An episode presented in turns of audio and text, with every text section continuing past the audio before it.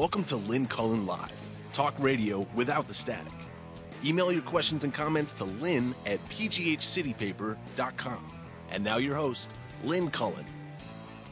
Hey, how you doing? Welcome to the program. It's the ultimate day of May. It's uh, the 31st. Tomorrow's June. June is busting out all over, all over the meadows and the hills. Buds are busting out on no bitches and the working member pushes every little is a really of the mill. okay, what's the song for May? It's May, it's May, the lusty month of May. I know I can't carry a tune. Ah, da, da, da, blissfully astray. Okay, what's the April song?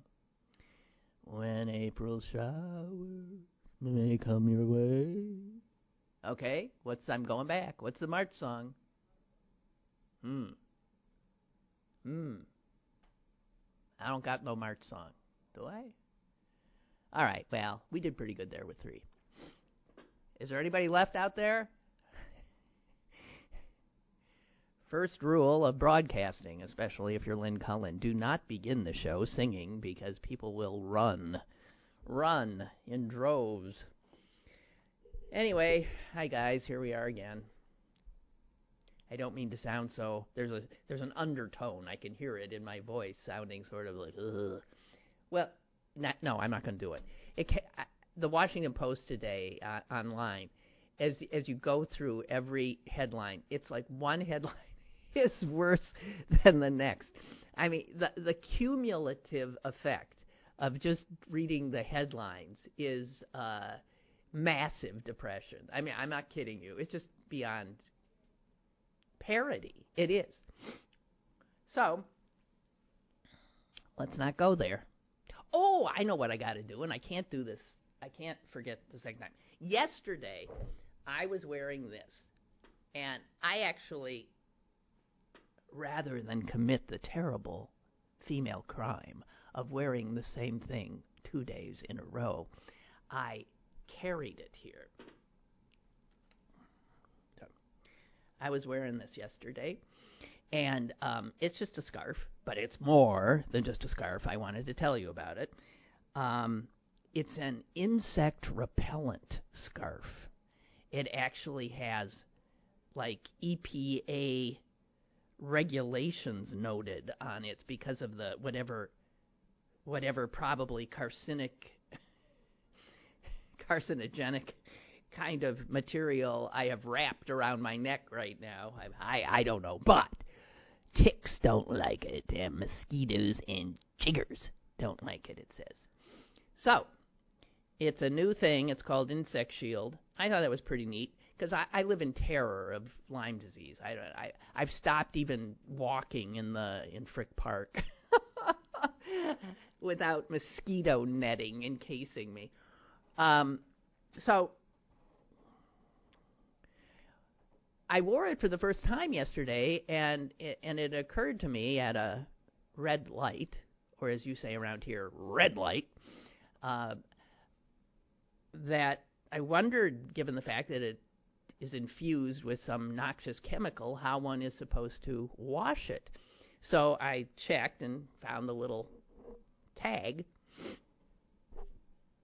And here's what I saw. I mean, I, I still can't believe what I saw. but I Amy's here and she'll back it up. She saw it with her eyes too. We both saw it. So first of all, it touts its its lethal properties. Repellent apparel repels ticks, ants, mosquitoes, flies, jiggers, midges. Repellency remains effective for 70 washings. Do not dry clean. I said, okay, okay, I got that. But let's there's no way I'm going to wash a scarf 70 times. I'm sorry. Um, a scarf in my closet is lucky if it gets washed, you know, every six months. So I, you know, flipped it over to see what you do to wash it. And instead, I got all the active ingredients, which have EPA regulation numbers, reg, EPA this, EPA that. And then the first line that wasn't EPA stuff that is telling me how to wash it says this. I kid you not. I'm reading the fine print here. It says, dispose of garment in trash.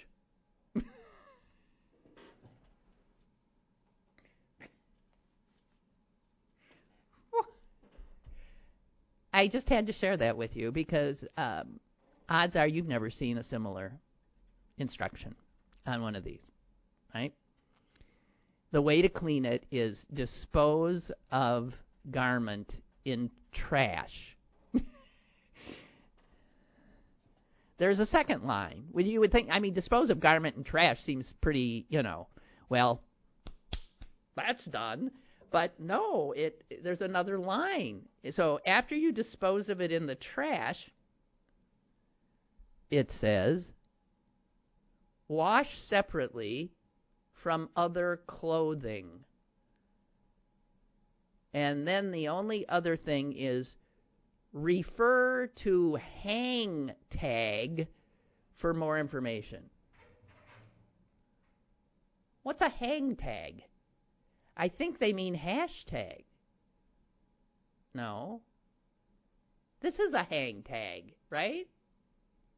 This hangs and it's a tag. There aren't any others, so I'm looking at this. So after I dispose of it in the trash, I then wash it separately. and don't dry clean it. God. So then I thought, well, obviously, this has to be from some foreign country where they don't speak the language. And so, you know, you get those funny little things. But there's nowhere on here where it says the where it originates. Nowhere. That's the only hang tag. Man, I knew we were living in a, you know, throwaway society, but geez. If it gets dirty, you just Throw it in a trash can. That's what it says. Okay, so there. I schlepped that all the way here to tell you that. Saying. And the other thing I have to tell you before we get down to the nitty gritty depressing part of the program. I'm only slightly hysterical today. Is um, I saw a I went to the movies last night. This was a documentary, however. I've been doing a lot of documentaries. The Fred Rogers one, which comes out maybe next week. Yeah. And uh, and then this one last night, which has been out, and uh, I highly recommend.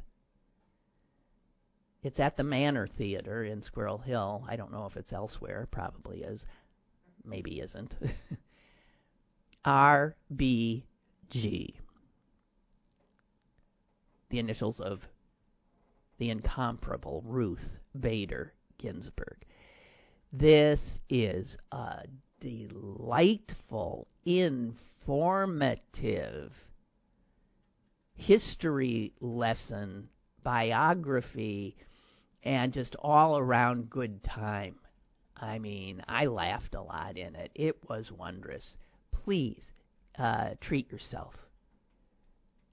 If you listen to me, I don't see there's any way that you don't like this doc, RBG you know, I always, I had some sense of her. I, I had a, you know, God knows, and I want her to hang in there, um, so that Trump doesn't get to destroy totally the Supreme Court. Um, but wow, you learn that how indispensable she has been for everything we think of as progress that has been made for women's equality. Every woman in this country owes that little woman such a debt of gratitude and then some. From day one, that is where she has made her mark. And I'm speaking not just as a judge or a justice, but as an attorney, an appellate attorney, which is how she began her career, arguing uh, before the Supreme Court. And all the laws that started to get rid of all the crap that held women back in terms of employment, in terms of uh, equal protection under the law. Uh, she successfully argued in front of the Supreme Court. Um, in the documentary, it says that she she argued in front of the court six times, came away with victories five times. That's a hell of a record and she's simply delightful. Extraordinary human being. So please, yeah, uh, Margie is saying that yes, I, she loves it, loves her, love RBG. It, it, treat yourself. I'm serious. Treat yourself. Just being in her presence makes you feel hope makes you feel that the world is always filled with possibilities, makes you see that you never stop. She's something. And they show her a few times doing her daily workout. I got to tell you, I work out sometimes. I couldn't do what she does. I could, she's amazing that little woman, 84 years old, does push ups, not girl push ups, does. I can't. I've never in my life been able to do a push up. My widow teeny women arms are just, meh, meh, and my widow teeny wrists just, oh, feel like they're going to break. I just can't do it. Man, she's She's doing plank. She's doing this. She's going like this. She's going like that. She argues when the guy, her trainer, gives her something. She says, "That's not. It's not heavy enough." Unbelievable, man. It's great she's on our side. We got a call. Hi, caller. Hi, Lynn. Hi. Hey, um, yesterday you were talking about float things that float and sink in your toilet. Oh God, no! Three days in a row. I don't want to be... bring it up again. Yeah, okay, but, but you just did. It it has to do with air and gas. Yeah. And different foods you eat. Right. You don't really have mean you have pancreatic cancer. Same way as if you have blood in your stool, it doesn't mean you have colon cancer. So that argument is and that's well, not me saying it. That's doctors and scientists and all that. Yeah, but it could be. I had to look it up because I knew I heard different. Oh, really? But what okay. I wanted to talk about is. You don't want to talk economy. about poop? Okay, all right. No, this economy, mm. which is wonderful and doing so great, but it's it's it's like something the Democrats and Republicans. Republicans don't give a damn what you make, but the Democrats don't realize it could be a good economy, but it, people are suffering because it's a low wage economy. That's right. Thank you. Rich like. Thank you. It's a low wage economy. There's very few good jobs, good paying jobs. The benefits you're paying more and more. Right. But I read an article where the guy said in three to five years, how they know three to five years, a, a recession is coming. Now I'm sitting to think, so I should mark it on my calendar because they've planned this. I think they're going to crash it. I'm beginning to think that, and I thought this before, that when they want to crash it, they crash it. When they want it to go good, they let it go good. And I think that's what's going to go on again. And you were saying yesterday where the where this country is going downhill. This country's been downhill. There's just one leg standing, and Trump's going to knock that fucking leg out. This country has been fucked up from the rich from the beginning. They've ruined everything. You look at health care, you look at anything, job, job security, it doesn't matter what it is. Wars, everything. So we're pretty much there anyway. If he knocks the leg out, then we're done. Completely. It'll be, that's it. We're done.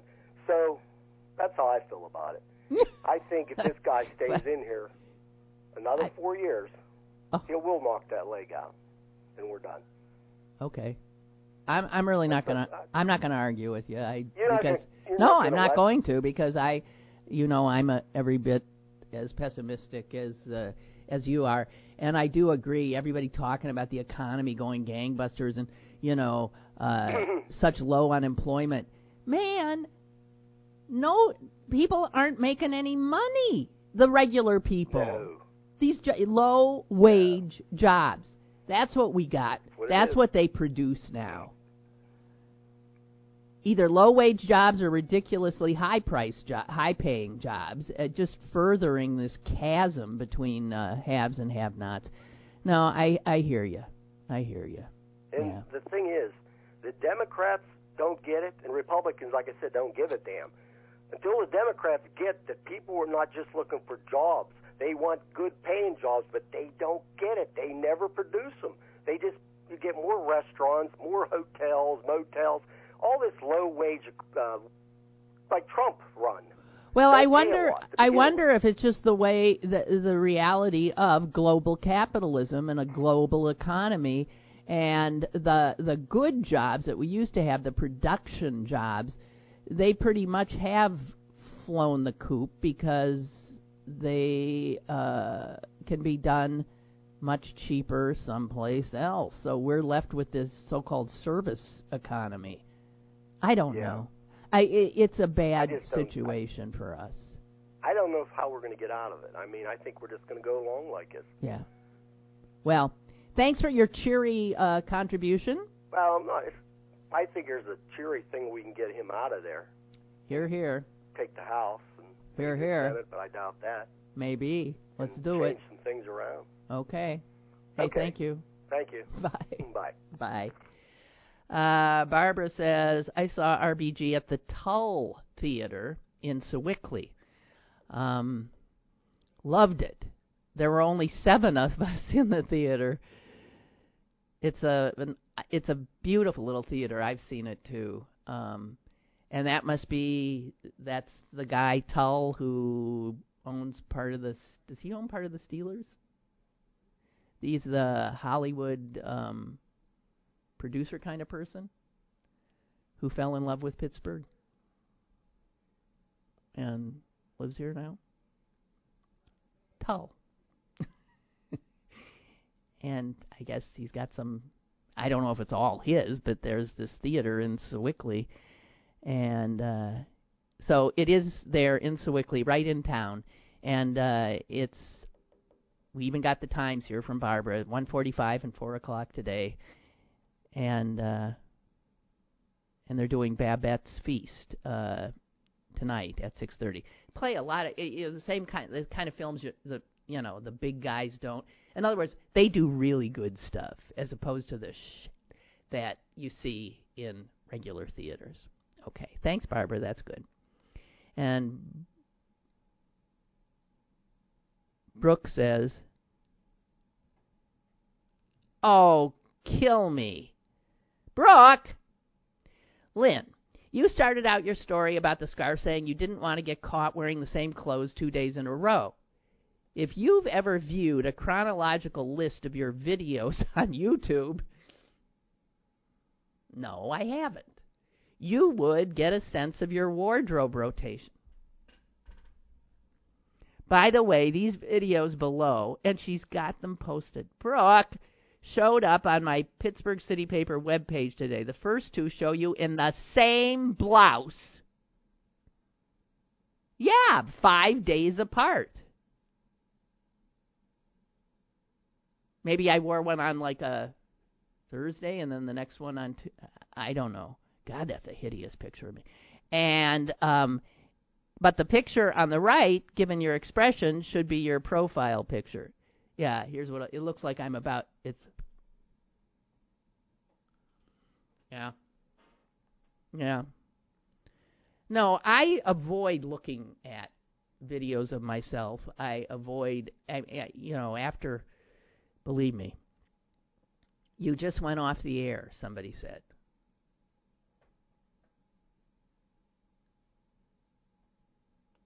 You seeing that? Anybody else? I'm going to keep going just in case we are still there. At least for little Tony, we just went off the air. If I get anybody else, I'll let you know. You're okay? Okay. Little Tony, it's your problem, I guess. I don't know. Uh, so, I'm sorry. I, that's, that always throws me when somebody says I'm not on the air. But apparently we are. Okay.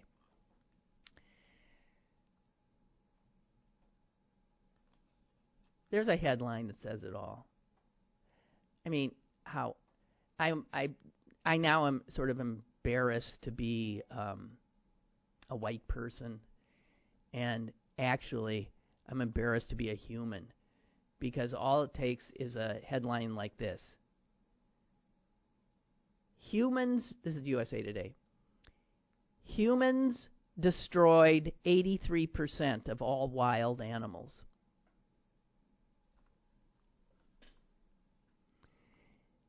Uh, so if there's a rogues gallery of serial killers, hey guys, we're number one.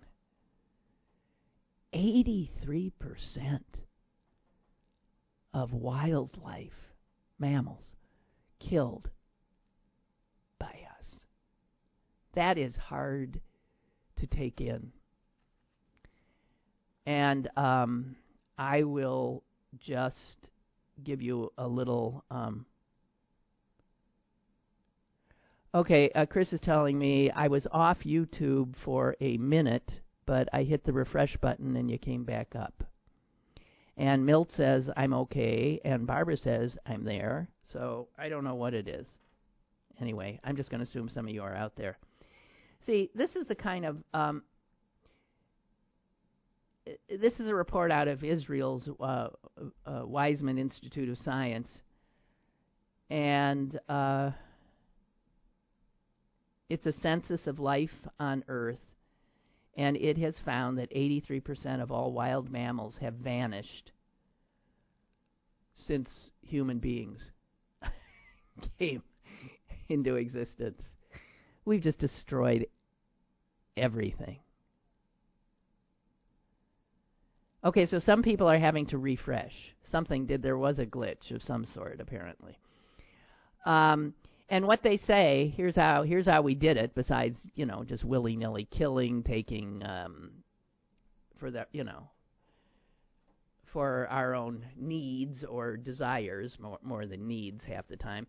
Uh, so as human beings increased uh, demand for more livestock, for our hungry tummies. Um, and if you're looking at a census of all the mammals on Earth, um, and I think that takes us out of the. They're not counting us, other mammals other than us. 60% of all the mammals now on Earth are livestock. Um, farmed poultry now makes up 70% of all birds on Earth. And listen to this just 4% of all mammals today are alive in the wild. Wow. So the study, okay, we're getting a lot more people who said they lost me for a minute. Okay. Refresh, reopen. Although if I'm telling that to people who haven't refreshed and reopened, then you know they ain't hearing it anyway. So I'll just forget about it. I who the hell knows what that was about. Uh, just four percent of all the mammals on this earth today are alive in the wild.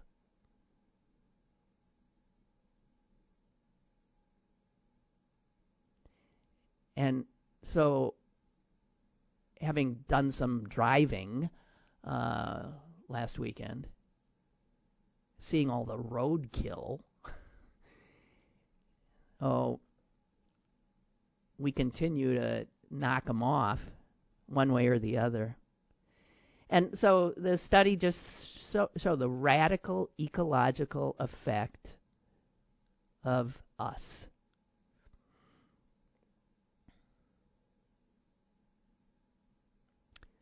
Uh, and yet, if you look at all the life in the world, including us, do you know what percentage of living things? So I'm now I'm talking insects, things in uh, water, uh, creatures, and um, insects, and um,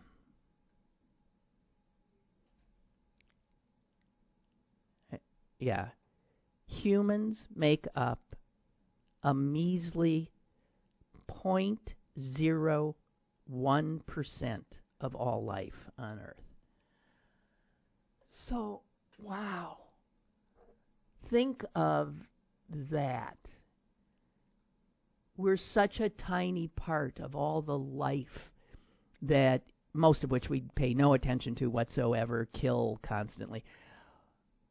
0.01% is what we make up, and yet we destroy.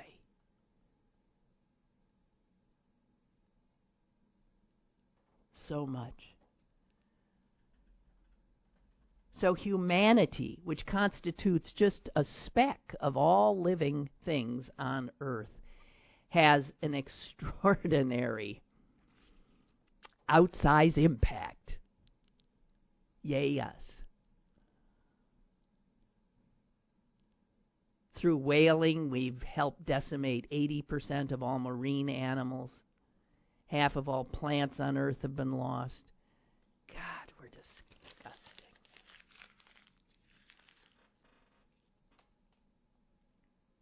Okay, so let's do some other stuff. Um, here's something I thought that was ironic, I guess. I don't know. A woman named Charlotte Fox. Uh, I don't know if you ever heard of her. Charlotte Fox uh, it was one of the few mountain climbers who survived a disaster on Mount Everest back in uh, 1996. um, they were trapped in a blizzard, unable to make their descent. Uh, hurricane force winds, 40 degree below zero temperatures, out of oxygen, frostbitten, unable to move. She just crunched herself into a fetal position and waited to die. And um, she didn't. Whole bunch of others did. She somehow survived it, and and survived another a, a lot of. I mean, she she was somebody who went in for extreme uh, stuff. The first American woman to climb three mountains at altitudes of 8,000 meters or higher. First American woman to summit uh, the biggest mountain in Pakistan in '94. Um, and on and on and on.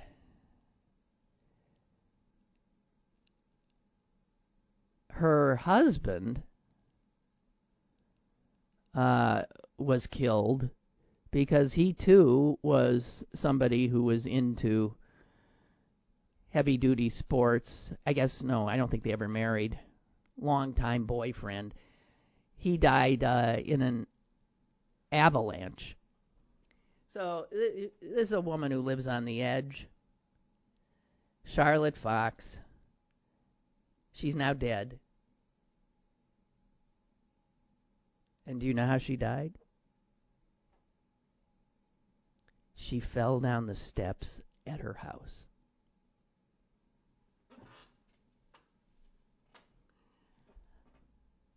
Unbelievable. 61 years old. No one knows exactly how it happened. Foul play is not expected, suspected, and she was just found at the bottom of a long flight of uncarpeted steps at her home in Colorado last week.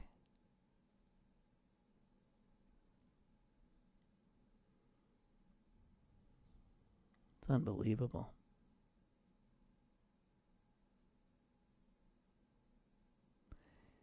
And um, so I I don't know what to say about that. Oh yeah, so her longtime boyfriend died in an avalanche. Her husband, I'm sorry, died in a paragliding accident. What is it with some people that they they need to live that much on the edge? Man, their their need for adrenaline must be unbelievable. Uh, I am so much the opposite. It's a joke, but I I can't even imagine. And then meets her end in a household accident.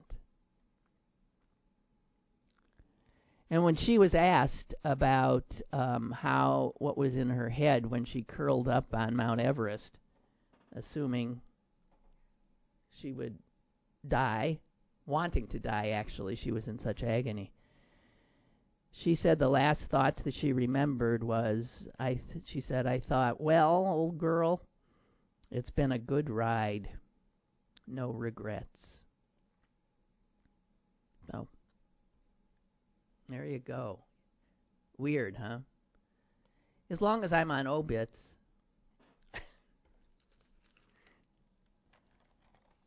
you know how sometimes eh, eh, Dick Tuck, what a name, Dick Tuck. It sounds like the name of a troublemaker, and he was. Because I guess Tuck reminds me of Puck. Dick Tuck. Anyway, he's dead at 94. He was uh, Richard Nixon's nemesis for uh, forever. I mean, forever. Uh, what he was was a, pr- a political prankster. Uh, to Nixon, obviously, they were dirty tricks, but they never approached illegality. so Dick Tuck tormented Richard Nixon throughout his career. And and was rewarded by when the when the White House tapes that you know Nixon had uh, recorded everything in the Oval Office when those tapes came out, Dick Tuck had the uh, the, the wonderful experience of actually hearing uh, Richard Nixon essentially praise him, and uh, what does he say? Let me get the Nixon. Oh, here's Nixon on the tapes is heard saying, "Tuck did that and got away with it." Shows you what a master Dick Tuck was. So Nixon, although he was tormented by the stuff Tuck did to him, had an appreciation of what he did to for uh, to him. I mean, Tuck did when when when Nixon was running uh, for the U.S. Senate in out of California. Uh, Tuck was a uh, college student, and this is when he first decided to like mess with Nixon. And what he did was he volunteered to work for uh, the Nixon campaign. And he told Nixon, hey, you know what? I'm going to put together um, an event for you, and um, you know gave him the. Said he was getting this big auditorium uh, that seats 2,000 people, and gave him the date and told him when to show up. But what he did after he secured this 2,000 seat venue is he, oh, I guess, forgot to publicize the event. So he orders this up, tells Nixon, be there. I don't know how the 23 people who did show up found out about it, but 23 people in a 2,000 seat venue showed up to hear Nixon. And um, Tuck introduced him. and apparently did this long-winded introduction, and then said, "And now, Mr. Nixon, we would appreciate it if you would speak on international monetary policy."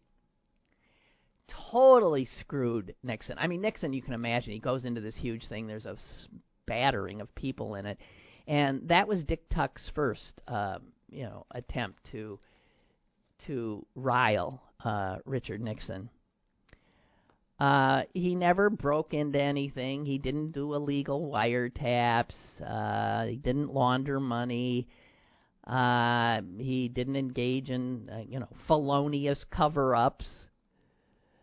Um, but he always called his things benign mischief, uh, such as, let's see,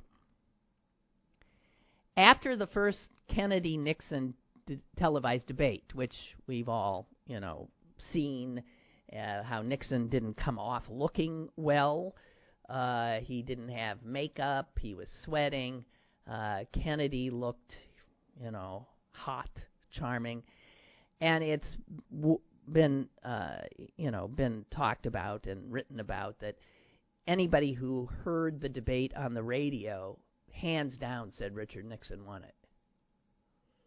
And anybody who saw it thought John Kennedy won it, thus showing the importance of right uh, television to perhaps obscure truth or to hoodwink us into being, you know, off put by a some certain look of this this one doesn't ugh, I don't like the way he looks. You like the way that one looks, give him the benefit of the doubt, and anybody watching thought that handsome young John Kennedy won. Um, but the day after, Dick Tuck had paid a woman to, she was an elderly woman, had paid an elderly woman who he gave this big Nixon button. So she had a big Nixon button on, and he paid her to to sidle up to Nixon at a um, at an appearance he was making in Memphis, Tennessee, the next day, and she managed to get right up to him, and she hugged him and cooed at him as the television cameras were turning. That's all right, Sonny. Kennedy beat you last night, but don't worry, you'll get him next time.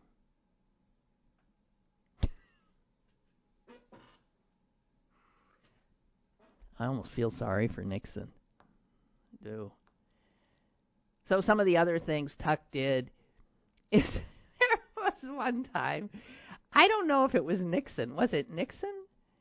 He, some candidate that he was bedeviling was giving. I think it was Nixon. Was uh, you know speaking uh, from the back of a of a train, which you know was something that politicians had done for a long time. People would come to the the train station and the train would come through and they'd give a speech and then it would go on to the next town and do the same thing all over again.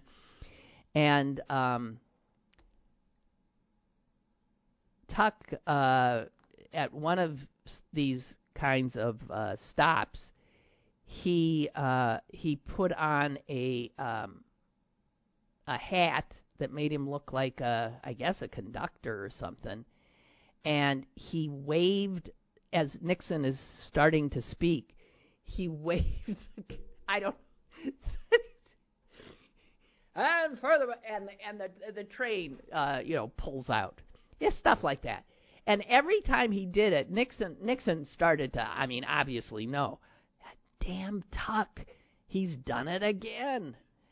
Um, at Republican rallies, Tuck would, who knows how, have the band strike up Happy Days Are Here Again. Oh, God, I can't carry it to.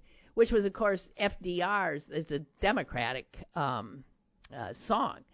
And uh, there was another Republican rally where Lyndon Johnson balloons started like coming down from from the sky. Um, he had uh, a guy uh, in a fire chief uh, helmet uh, underestimating crowd sizes at Nixon's events for, for reporters. Um, it's not. Says buses pulled out early, trains made unscheduled stops, placards in foreign languages bore bore uh, miscreant messages. Uh, he just couldn't stop.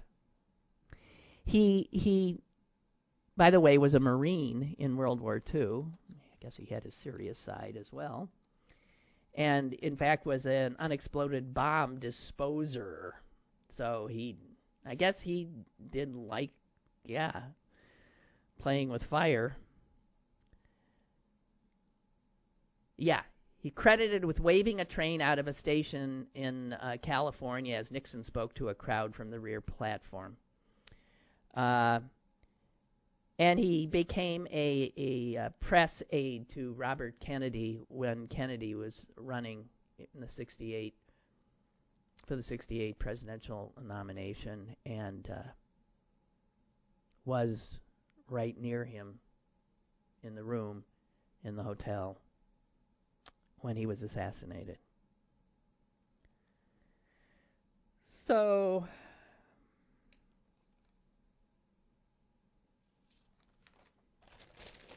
Dick Tuck.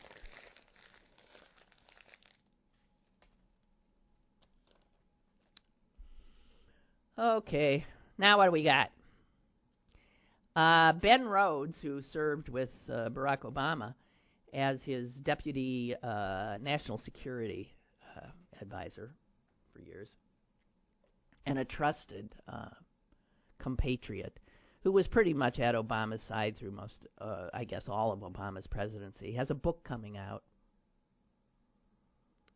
Um, and in the book, little excerpts are starting to drip out. The World as It Is is the title of it. And he says that Obama, after Trump was elected, was absolutely shaken. Uh, he said emotionally he went through all kinds of uh, stuff. Uh, criticizing himself, wondering what the hell he could have done, uh, wondering if he had somehow been president at the wrong time. It was ahead of the game, should have been 10, 20 years maybe later. I mean, it just made him uh, engage in a lot of self doubt, wondering whether he had, in fact, given himself too much credit had misjudged his impact on American history. If the American people could have gone from him to Donald Trump. Um, and a lot of what he talks about is Obama's conundrum of what to do, knowing that the intelligence agencies were telling him that the Russians were messing around with the election. That they were putting out a lot of, you know, false stuff, that they were clearly trying to get Hillary. And Obama didn't know what to do. Because he rightfully figured that if he came out as president and said, "Hey, the Russians are trying to uh, impact the election," for that he would be viewed as attempting to um, have an impact on the election, which he would not have wanted to do. So what he eventually did is he authorized his um, aides uh, no, to I, I guess he authorized the uh, CIA or the FBI, one of them, someone in the intelligence agencies, uh, and this is a month before the election, so this would have been in October 2016. He authorized them to draw up a statement uh, warning of Russian interference in the election. But he said we I do not want it put out if we don't get Mitch McConnell and Republican leadership to sign off on it so this doesn't look partisan, like it's coming from the Obama intelligence agencies. Which is, of course, what the Republicans would have said. And do you know Mitch McConnell refused? Refused to go along with the intelligence agencies making such a statement.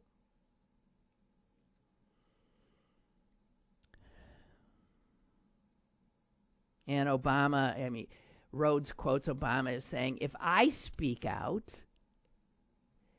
Trump will just say it's rigged, and he'll have more ammo to say, see, that's rigged, it's rigged. And it says that Obama did not impose sanctions on Russia for the meddling before the election because it believed it might prompt Moscow into actually hacking into election day vote tabulations. He was afraid. He just felt like whatever he did, he might beget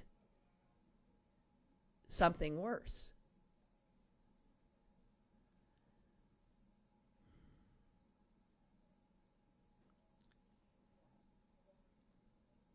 Um, he said Obama was in shock when Trump won. And he quotes him as saying, no, he doesn't. This is Rhodes saying, I couldn't shake the feeling that I, sh- I should have seen it coming. We all should have seen it coming. Because when you distilled it, stripped out the racism, the misogyny, we had run against Hillary eight years earlier with the same message Trump used.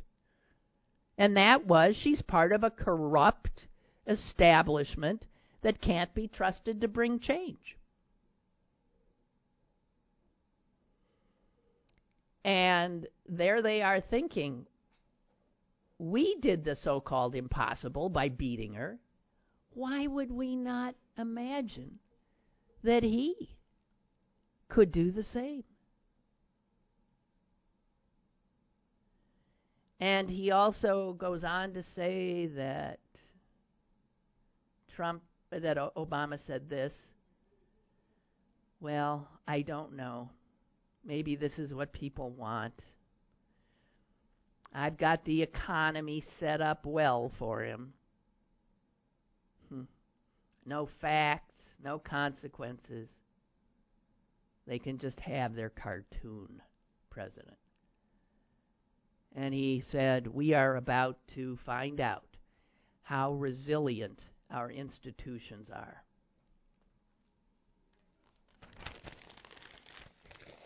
Yeah. Oh my God. Milton. Thank you. I didn't know. Barbara Luderowski. And I never, I'm sorry, I don't know, I'm not sure, I'm, I never heard it said. Luderowski or Luderowski? Luderowski.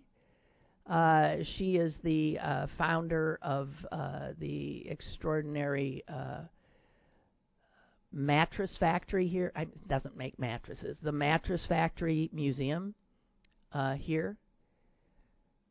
And uh, she died last night. No, I didn't see this. It didn't make the paper. I, I just looked at the the paper. It's, I'm sorry, and I thank you for sending it to me, Milton. I'd like to share it.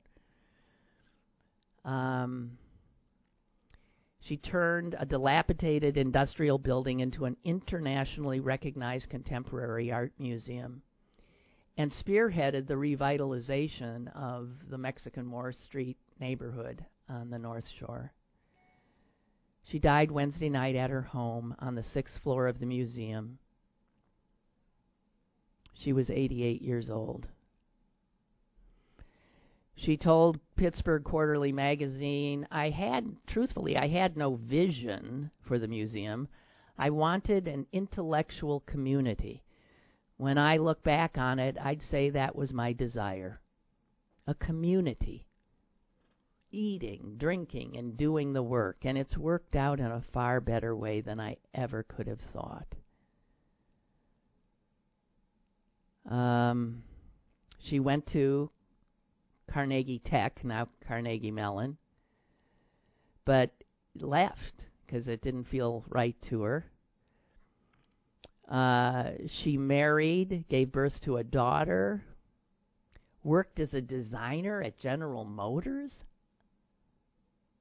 sculpted, painted. And in 1972, five years after her husband had died, she traveled to Pittsburgh because she had a project she wanted to pitch to the Pittsburgh History and Landmarks Foundation, and they weren't interested. but they did take her on a tour of the north side, and she got hooked. She was living in Michigan at the time. She sold her house, moved uh, with her 10 year old daughter to a condemned property on the Mexican War Streets, in the Mexican War Streets, and proceeded to make it livable using sweat and skill. And then she purchased the abandoned Stearns and Foster mattress warehouse on Sampsonia Way. That was in 1975. And again, she wanted to create some kind of intellectual community. She moved in. She used it as a living space, studio space,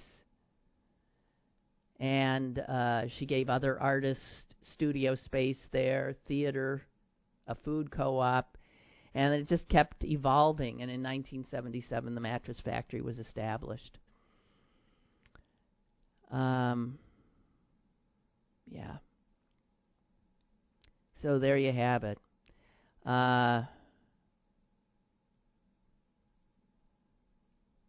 I don't know. Um, I mean, at times she has been perceived as gruff.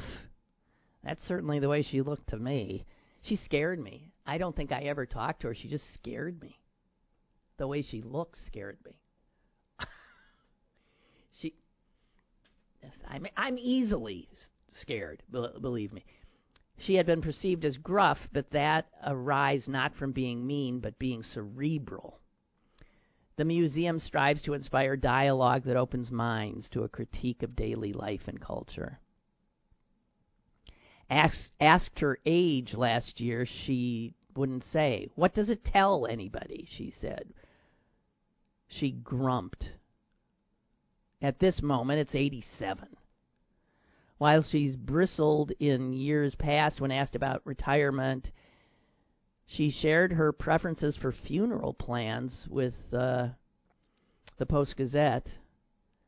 I want to be cremated. I want my ashes dispersed on Roden Crater, which is a monumental land art project in the Arizona desert. Or, if you can't do that, over the ocean, which is as good a place as any. I don't want any gooey, sentimental memorial service. And then I want some huge celebration as a fundraiser for the mattress factory with a big ticket. It will be for my friends and my enemies who will like to celebrate my termination. No way will I let some funeral director touch me.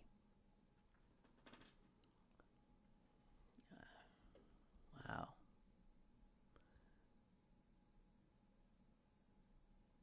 Formidable woman formidable woman. Thank you.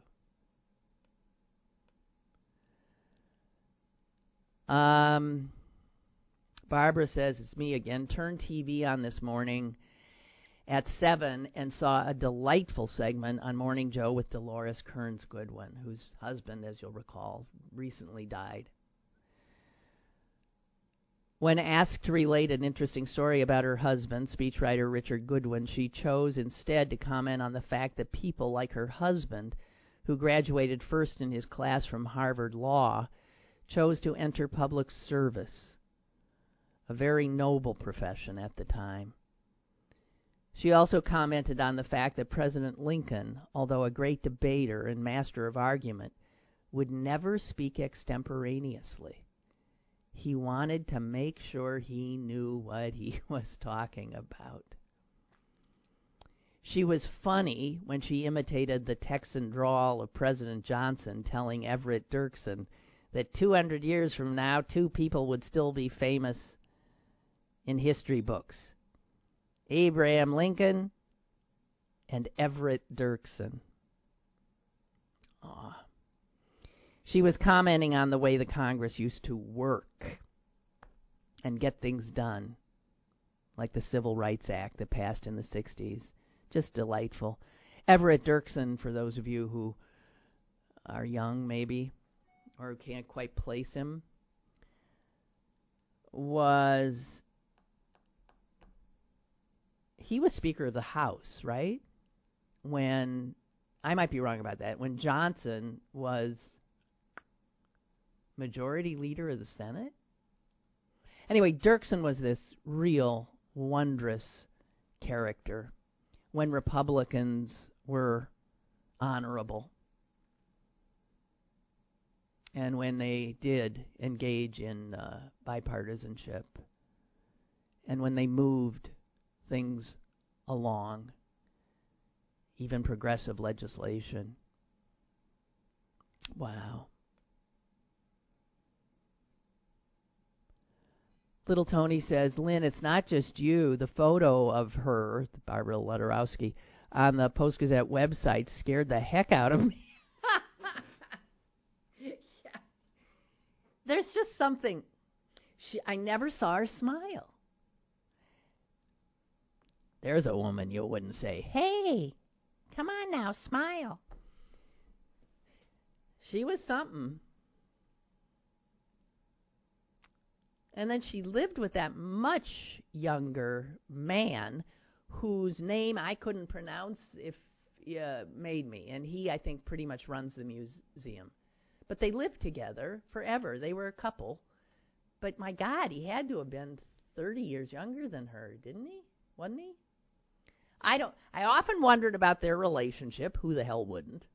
And um, and yeah, I, she scared me. But uh, pretty a, a, a remarkable uh, woman, remarkable life, and um, I'm poorer for never having gotten over my fear and perhaps approached her. I want to quickly share with you something very unsettling, because God forbid I should let you go without scaring the hell out of you. Um, and the Calif- California primary is on Tuesday. And as you know, California is as blue as a blue state gets. And yet, uh, and, and a lot of Republicans there have uh, said they're not going to bother seeking reelection.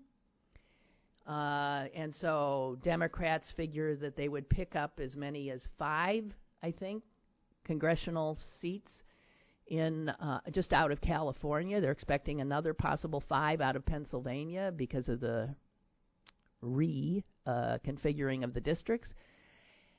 And yet, California has this law that in a primary, the two people that go on to the general are the two top vote getters.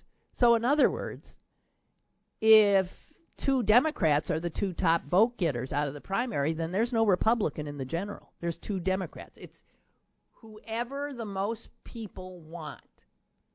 Those are who goes ahead. And listen to what the Democrats have done in a lot of these districts. A ton of them have come out wanting to be the Democrat. They have managed not to coalesce again behind one candidate. consequently creating a situation where it is quite likely that there will be no Democrat on the ballot, even though it is now clearly going to be. These are all districts that Hillary Clinton won.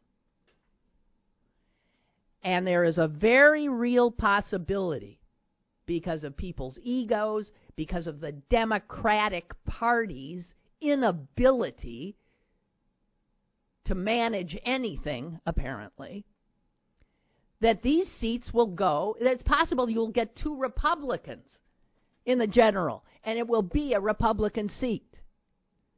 There is more than one district where that is a definite possibility.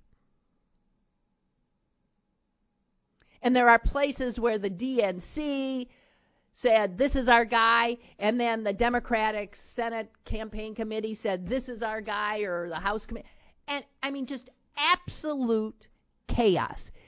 The article was in the Washington Post today. If you read it, you will be sick to your stomach. Just want to tell you that. Unbelievable. If there's a way for Democrats to do it, they are just geniuses at snatching defeat from the jaws of victory. There is no doubt. Really, have you check it out?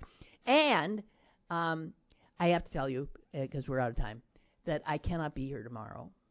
Aw, you mean, Lynn, you're not going to show up and depress the hell out of us tomorrow? No, you'll have to do it for yourself.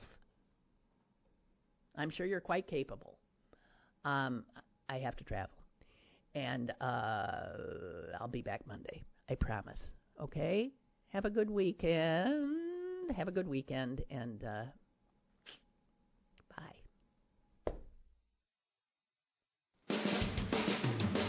Lynn Cullen Live, Monday through Friday from 10 a.m. to 11 a.m. and archived at pghcitypaper.com. The opinions expressed on Lynn Cullen Live are those of the host and do not necessarily reflect the viewpoints of Pittsburgh City Paper or its advertisers.